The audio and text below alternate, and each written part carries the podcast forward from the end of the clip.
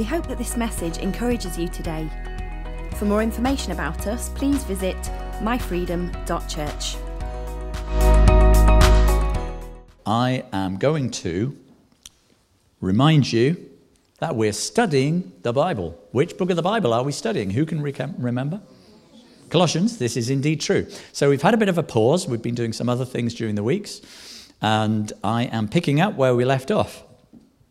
I wonder if anybody can remember where we left off. Don't worry if you can't, but we're still in chapter 1. Before I do that, I'm going to jump into Hebrews to give a little bit of context.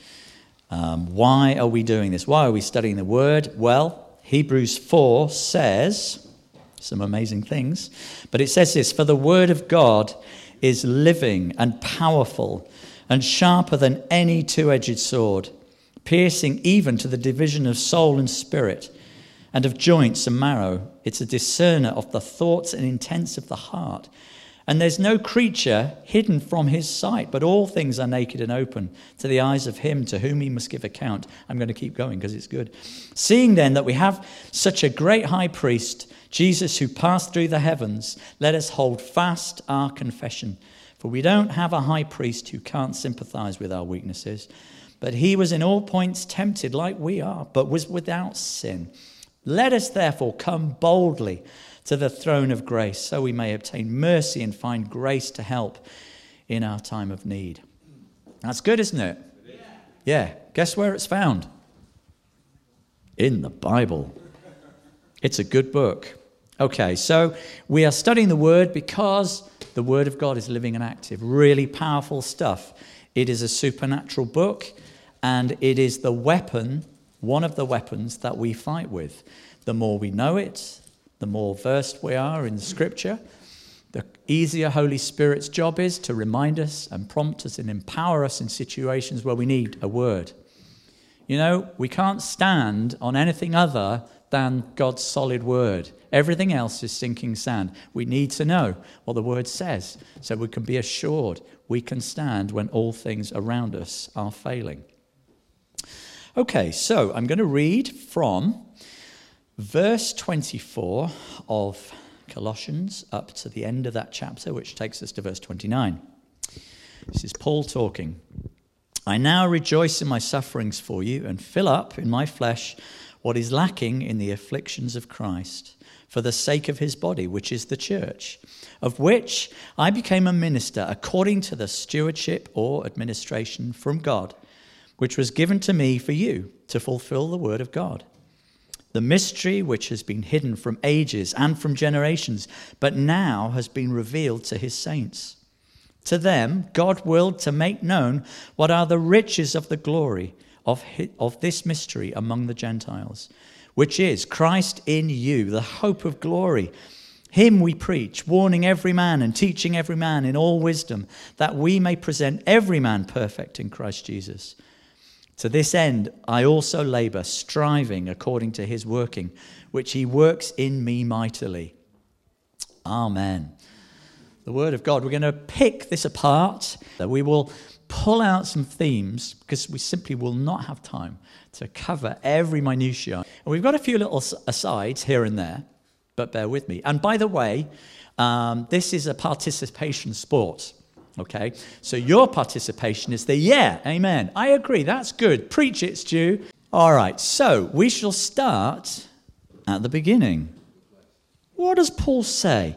Now I rejoice in my sufferings. Woo, this is a fine place to start, isn't it? Wow. There's a bit of a, a downward key. All right, okay. So I've been looking in the Greek, you'll be glad to know. And the word sufferings, thank you, is the word pathema. You can all say pathema. You can speak Greek. Well done. Now, the definition of this is it's something undergone, i.e., hardship or pain, an emotion or influence, affliction or suffering. Okay? Now, I'm going on a little side route here.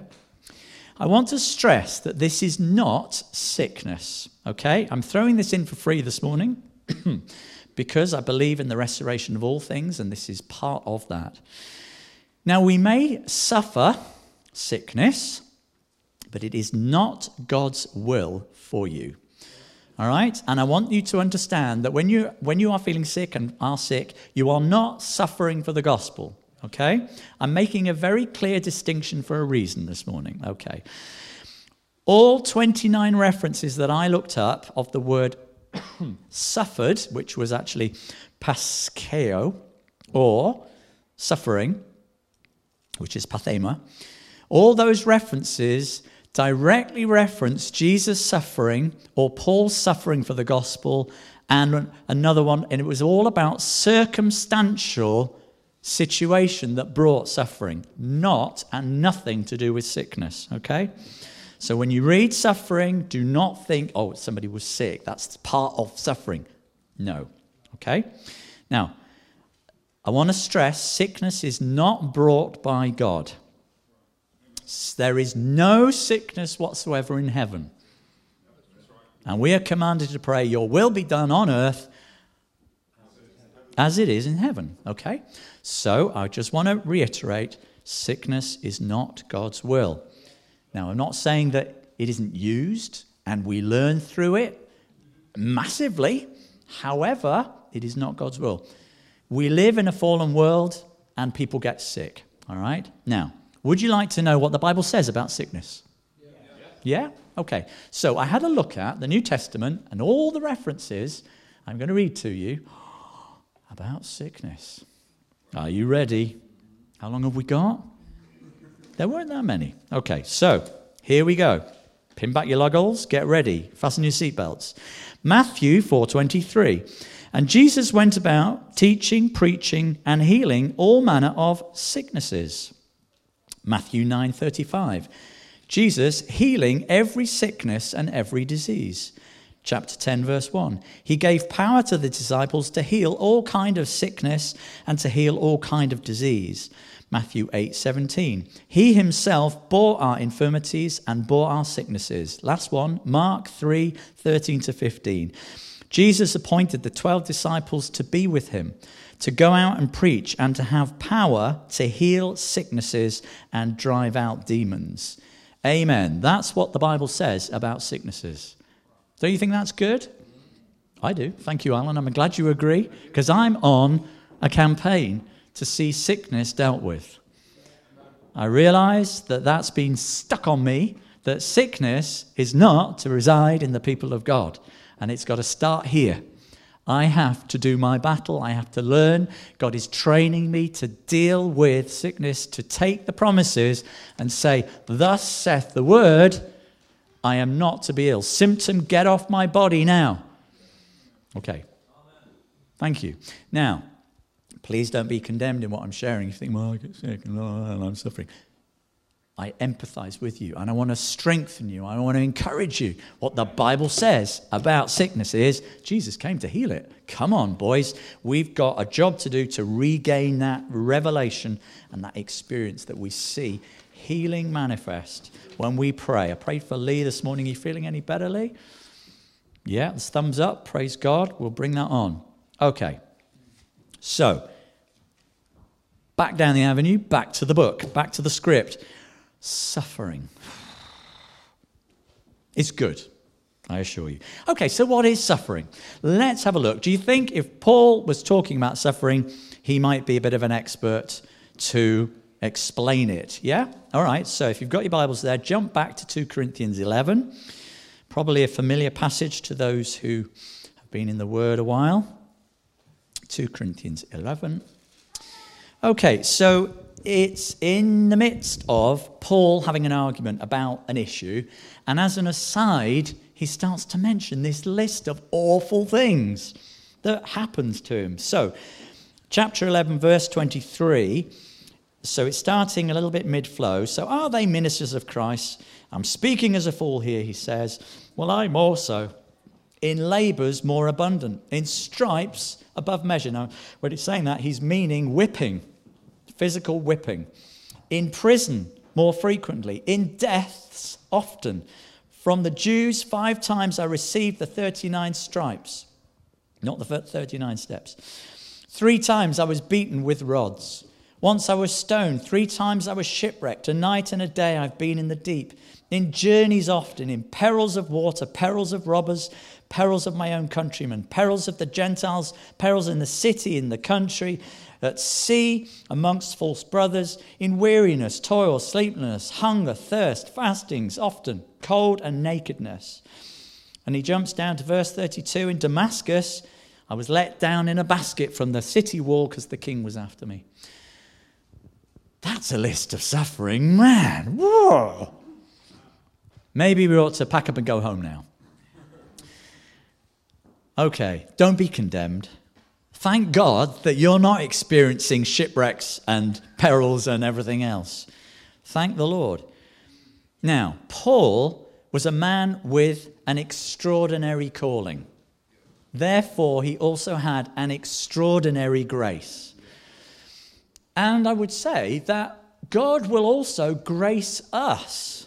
You know, we may fear situations, think, I could never, I could never cope with that, I could never cope with da da da da da. And you come to that point, and actually, God graces you in the situation. You think, wow. And then you look back and you think, how did I get through that situation? How was how what? it was the grace of God. He meets us at our point of need. God deals in today, not tomorrow or yesterday. It's today that matters. So worrying ahead of time is a bit of a waste of time. He will turn up on time to support us. Okay, so Paul is talking about sufferings, and it's part and parcel of the gospel. I don't want to be negative, but it is. Okay. And comparing ourselves to that list, you might think, well, am I a Christian? Because I, don't go through this stuff. Well, yeah, if we believe in Jesus, we are believers. We're born again, we're believers. And we do suffer. Hands up if you feel you suffer for the sake of the gospel. And I would expect every hand to go up if you love Jesus. I expect you will suffer. Okay, now, it may not be like Paul did. We're living in a bit of a different day, but I, I think there are believers who are experiencing some of these things. Definitely read Open Doors magazine. You will know about the persecuted church. They have a reality of suffering that we know very little about. But for us, this is an example of suffering. Living in a godless culture, immoral behavior on the television and the media, blasphemy. You know, it, it makes me wince and stuff you see. And it's like it, it bombards you. Do you remember it talked about? Um, I think it's righteous Lot was tormented day by day because of the culture in which he lived was so godless. It causes a suffering. There's that. Oh, it's like, oh, get me out of here. You know, just let me get to a place which is nice, just a place of wholesomeness. Um, another way that we can suffer, we suffer by keeping our word. You know, it talks in Proverbs about keeping our word to our hurt. You know, I said I would do it. Therefore, okay, I'm going to do this. I don't feel like it, I don't want to, but I'm honoring my word because I promised this person I would do X, Y, Z. That's a type of suffering. It's basically coming against the flesh that would say, oh, forget it. Oh, don't bother. It doesn't matter. It doesn't matter. I mean, you said you'd arrive at two. Well, just five o'clock will be fine. No, no, you honor your word. You make the point. Try to be on time. Whatever it is. And there's a degree of suffering because you're having to adhere to what you understand and believe to be a Christian lifestyle, a Christian manner or way. So, when those irritations come, recognize this is about making a choice to choose to go the right way, even though it hurts. Okay. Now, yeah, in the grand scheme of things, these are very incy wincy, tiny little things, but they count. They count. Um, and they are important. And other people recognize that. People who aren't believers see those things. So, we push through mental or physical opposition to fulfill and honor what we've said. We can also suffer disappointment, particularly when people let us down. Believers, I would say more, because in an unbeliever, you might expect that. But in a believer, you kind of think, well, I expect differently. And you may feel let down by God. Now, that's an interesting one, isn't it? It's a suffering because maybe we just got the wrong end of the stick with God. Maybe we didn't expect that particular answer. You have an expectation and an anticipation because you're trusting, but it didn't work out. That pains me, Lord. What, what's going on? That's a suffering where we're trying to unravel, Father, what's all that about? And the suffering is choosing to say, God, I'm not going to be offended.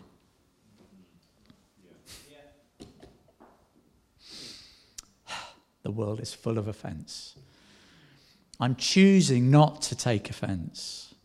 That's a suffering. But in fact, you know what? It's actually the best thing you could do.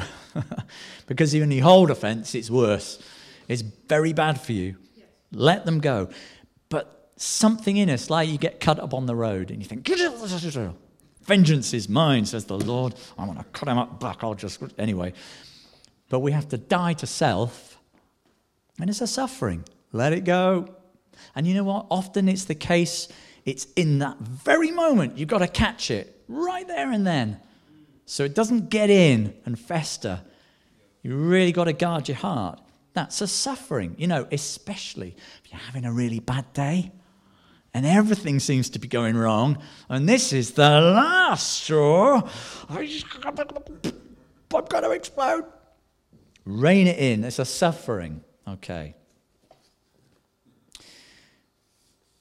Being wronged is a tough thing to deal with sometimes, but all of these are forms of suffering. And as I've said, they don't really compare to physical suffering like the beatings uh, and oppression that we know our brothers and sisters around the globe experience.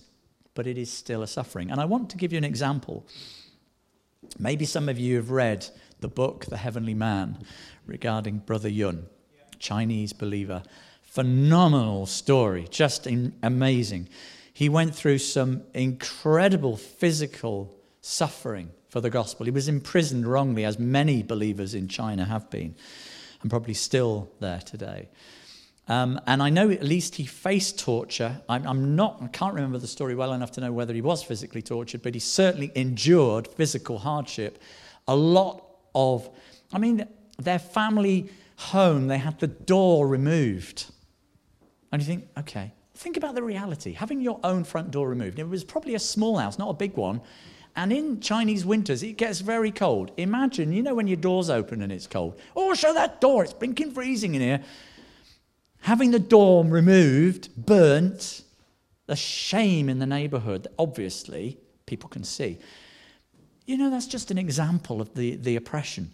But in the book, he, he manages to escape and gets to the States, where I, I think he may still live there now.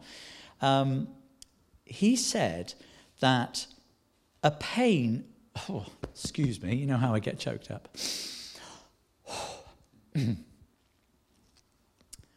a pain worse than all that that he experienced in China.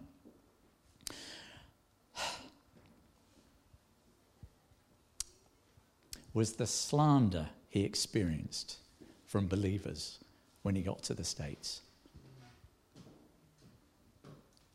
He said it was a pain more, more of a hardship. That's suffering as well. And we can experience that too. We can know what that's like to be wronged, be completely slandered by somebody, and to know you are suffering in Christ when you're walking a godly life, and this is coming at you because of that. Here's a guy who speaks from experience. He said that was more painful. So don't undermine emotional suffering for the gospel. The anguish that sometimes we have as believers when we, we're seeking for more, we're seeking God, we, we're crying out for more, we just don't seem to be seeing the results that we want. The suffering we can experience in our situation is continuing to believe and act accordingly in the face of circumstance which doesn't seem to budge. Okay? So it's a, a, demonstration or an example of how we can know what it is to suffer in those terms for the gospel. So, examples. We continue to meet here in East End Park despite losses in members and all of the emotional fallout that that was felt. Okay, we continue. We continue to meet despite thwartings to our plans, circumstances which deplete our focus and energy from what God has called us to do here. We've had them, they've come against us. It may not be automatically obvious to some of us, but they have. The discouragements, disheartenings, and disappointments. This is all a suffering because we believe we're called to East End Park to do something of a magnitude that we perhaps haven't really understood or really even begun to see the first step of it. This is why we come. we have a plan, we have a goal, we have a destiny, and I'm prepared to get up on a Sunday morning and come. I'm prepared to come when I don't feel like coming. I'm prepared to come through, push through. I'm prepared to come to the prayer meeting, even though I don't want to. Yes, we have the prayer meeting coming, coming up. We want, this is our prayer meeting, we want everybody who can to come. Because together we're stronger. Together we will hear the heart of God. It's, it's a wonderful thing when you all hear the, the heartbeat of heaven together, of the things God's unfolding for us and what He's speaking to us to do. Suffering is continuing to pray for an unbelieving family member when you get this negative response. Suffering is continuing to have your quiet time when you think, oh, jack it in, I never get anything out of it. What's the point? It's continuing in the journey. Suffering is getting up early enough to pray if you don't have time in the day. I could go on. But basically, suffering is to continue believing the promise when it hasn't yet manifest, in whatever realm that might be. Okay, now that all sounds really quite negative and oh, my son's go on now, stupid and suffering. But what does Paul say? If we can jump back to Colossians, or forwards or backwards, there we go. What does, what does he say? This is phenomenal.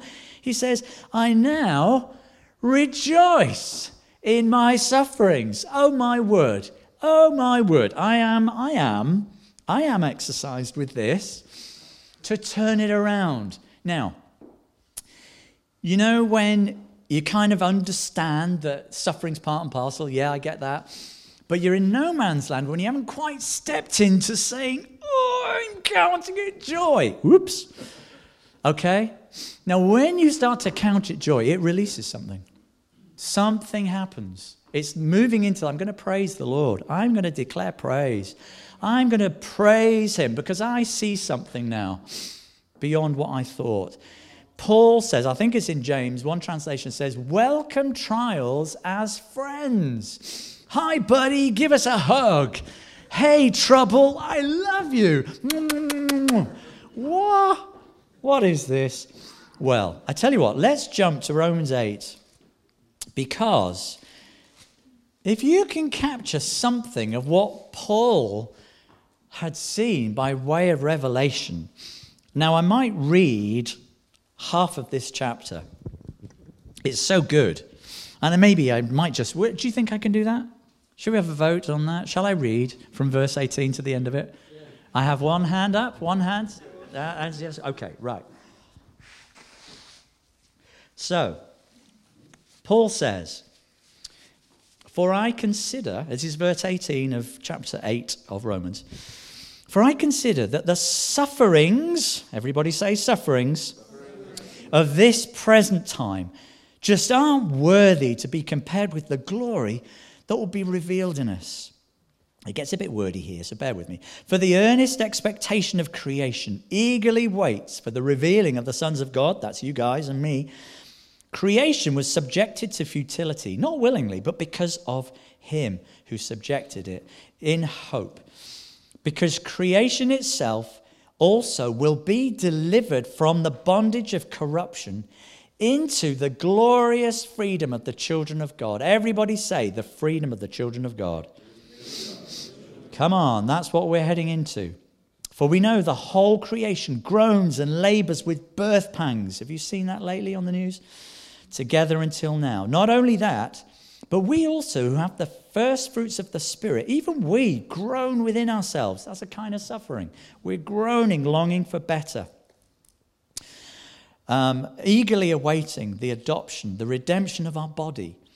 For we were saved in this hope, but hope that is seen isn't hope at all. For why does one still hope for what he sees? But if we hope for what we don't see, we wait for it eagerly with perseverance. That's another form of suffering. I'm still believing, I'm persevering through this. Likewise, the Spirit also helps us in weakness. We don't know what we should pray as how we ought. But the Spirit Himself makes intercession with groanings that can't be put into words. Now, He who searches hearts knows what the mind of the Spirit is because He makes intercession for the saints according to the will of God. And verse 28 And we know that all things work together for good to those who love God, to those who are called according to His purpose. For those he foreknew, he also predestined to be conformed to the image of his Son, that he might be the firstborn among many brethren. Jump down to verse 35. Who shall separate us from the love of Christ? Tribulation or distress? Persecution or famine? Nakedness, peril or sword? As it's written, For your sake we're killed all day long. We are accounted as sheep for the slaughter. Yet, in all these things, Say, in all these things, we are what? More than conquerors through him who loved us. For I am persuaded neither death nor life, angels nor principalities, powers, nor things present nor things to come, height nor depth, nor any other created thing shall be able to separate us from the love of God, which is in Christ Jesus our Lord. Come on, bring it on. You can praise him and say hallelujah. Well, you're not that excited, I see. But hey, this is the reason that Paul could say, I rejoice in my sufferings. Because this was so embellished in his heart that he could praise him. He knew that it had a higher purpose. He knew that it was going to count. He knew it was going to pay off in the long run. It was a stepping stone to glory. All of this stuff that was coming against him. This is why he was the man he was. He saw something so immense, so vast, so incomparable that he could rejoice in the face of all sorts of challenges. Now, don't worry. We've only got to verse 1 of this passage. I'm not going to spend as long on the rest. But let's just then dig out a little bit more here. I now rejoice in my sufferings for you Wow, that's selfless. He's not doing for his own benefit. and he says he fills up in his flesh what is lacking in the affliction of Christ. Didn't Jesus suffer enough? Suffer enough?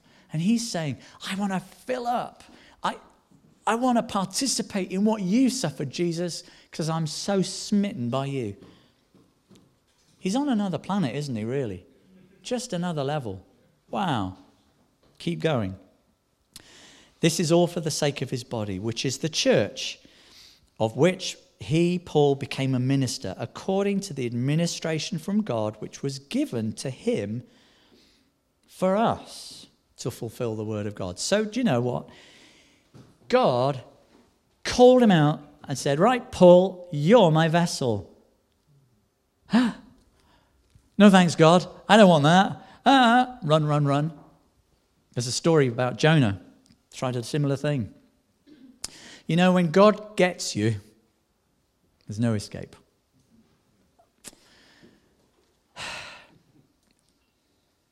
He's called us Freedom Church.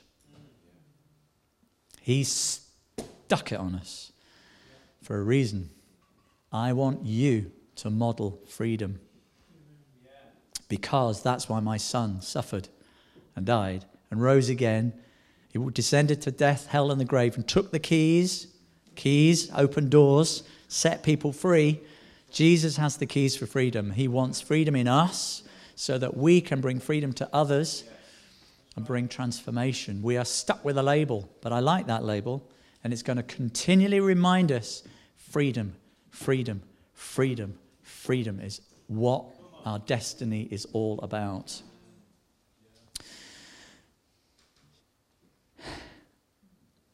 So, Paul was called on behalf of us and all believers as a minister of the gospel to bring revelation to bear. So, verse 26 this mystery or secret has been hidden from ages and generations, but now has been revealed to his saints. Now, we're talking about 2,000 years ago that this revelation came on, was revealed, and we're living in the benefit of it, and we are still discovering what is this revelation? What is this secret manifest now? What is God saying? It's a phenomenal administration from heaven about the freedom of the sons of God, the mystery of the gospel. Revealed to his saints. Verse 27. And God and Paul says, To them God willed to make known what are the riches of the glory of this mystery. To them, it's a strange thing. Why didn't he say to you? Well, he's talking as a Jewish man about the Gentiles, and that's us. Okay, just as an aside, so we see the dialogue going on. The mystery was about it's not just you Jewish guys anymore, this is for the world. You didn't understand what had been entrusted to you, and you made a bit of a dog's dinner of it. Sorry, guys, but you did. But God knew that would happen. But now this mystery is to break open salvation for the entire globe all the nations under heaven, to have uh, a testament of God in every nation, tribe, and tongue. This is wonderful. This is what it's about. But what is this mystery, which would take a few books, not even libraries, to unpack? And I'm not going to do it, but we'll have a little look at it. This mystery is Christ in you, the hope of glory. Oh, pause. Excuse me? Even the Jewish people had no comprehension what this was about. They worshipped God from afar. It was only once a year that one man could go into the Holy of Holies. And they saw God as a pillar of fire and a, a pillar of smoke and the flames of fire. This distant, they were frightened, terrified on the mountain, the thunderings and the peals and whatever. Said, Oh, no, no, just please don't come any closer. So for the Jewish people, it was a, a, revelation. For the Gentiles, it was amazing. What, are you Jewish people? You're speaking to the Gentiles? You're saying, We welcome you. What's going on? And it wasn't overnight, by the way. It took years and years for all of this to be unpackaged. But that now there will be one new man, Jew and Gentile, together experiencing the risen Christ indwelling. Jesus is in us. The prophecy I brought earlier was about the Holy Spirit. I mean, was saying brooding on us, but really he's in us. But it's the analogy that, to help us understand what does it mean? Because often we feel God when the anointing is with us. He wants to manifest it in a, in a felt sense. We feel him on us, don't we? But this mystery, Christ is in every one of us. Do we see it? Do we understand that? I want to stir you because Christ is in every single one of us here who's accepted Jesus, who said yes to this gospel. He's living in you. I expect to see him in you. And I expect to be able to make a draw on the Jesus in you because he is there. Hello, Jesus, show yourself. He's there. Is it Lazarus, come forth? You know, Jesus is in there somewhere, I assure you. Be provoked. He wants to be revealed too. Are we in the way a bit? Is the flesh life too big? Do we need to shrink a little? What did John say? I must decrease, but he must get bigger. You know, fasting isn't a popular occupation because it hurts hurts the flesh. But when we fast, something happens in the spirit. Well, in the realm, basically, our flesh diminishes so that spirit can go, hello. He's got something to say. This is our true identity. And though fasting isn't great fun, he blesses and honors that. And we will be nurtured and brought to a higher place as we do that. It's a spiritual discipline. I'm just, just flagging it up, I'm marketing it in our own way. We all have different ways to do that. Um, but I will assure you that as you make a sacrifice to put aside the natural life for the sake of the spiritual, God will meet with you. He is more eager to meet with you than you are with him, actually. And if you imagine the, the prodigal son returning, the father saw him a far way off and ran to meet him. That's God's heart with us when we turn to him. He wants to have fellowship with us if we just set aside the time and the space to do it. Okay. So, jumping on, I'm really struggling to fit it all in, but we will have a go. Verse 27, I've talked about the hope of glory Christ in you. And in verse 28, Him, this is Paul preaching about God, Jesus, Him we preach, warning every man and teaching every man in all wisdom, that we may present every man perfect in Christ Jesus. And to this end also I labor, striving according to His working which works in me mightily. I think we can see that mighty element is very evident in Paul. But hey, the same Holy Spirit's in you. He can work mightily in you. And I'm going to prove I want to see mighty out of you guys. I know there's mighty in you, every single one of you. And you might think, really? I'm not a shouty type. I'm not a... That doesn't have to be the mighty that's in you. We're all different. Every single one of us has mighty that needs expressing. So, he is inside you. Now, I was taken with him we preach, Paul says. Are we doing likewise? Hmm. Why are we in East End Park? Him we are to preach. We must remember that. We must not let that diminish in our vision. The purpose is to declare Jesus Christ, to declare the risen Son, to declare hope, salvation. Thank you. So, Paul's labor was all about this, and it ebbed and flowed in his life. So times he was a tent maker and had to gather money to finance the next trip and so on, and then he was off on another journey and, and whatnot. We are on a journey too. And I want to declare that we are moving into, as we're turning the corner of this year into the next, we are gathering focused momentum. Okay? And as part of this, we have our Christmas events that we can begin some focus on about outreach. But something I want to challenge us with today, in order to put arms and legs on this, is I want us to come before God, we're before Him now, to look for and actively seek an opportunity this week to share the gospel with one person. Now, I don't want to put legalism on anybody or a burden that you think, oh, I can't do that. But God is the supernatural king that can orchestrate circumstances. And if we will say, okay, Lord, I'm up for this, I, I want to take a risk this week to share the gospel with somebody. I'm asking you, Lord, to prepare an opportunity and maybe I'm thinking about myself, Lord, prepare me to be going through life slow enough not to miss the opportunity because I'm 90 miles an hour at work and I need to slow down. That's the nudge of the Spirit. Right, pause, turn to that person you've just walked past and whatever. So, I want to challenge you with that. And if you genuinely want to respond to that without feeling any condemnation or pressure, I'm asking you to stand up. All right? Because I want heaven to see, and we pull a demand on heaven that says, Father, we're asking for opportunities to glorify your Son by sharing his story. Okay?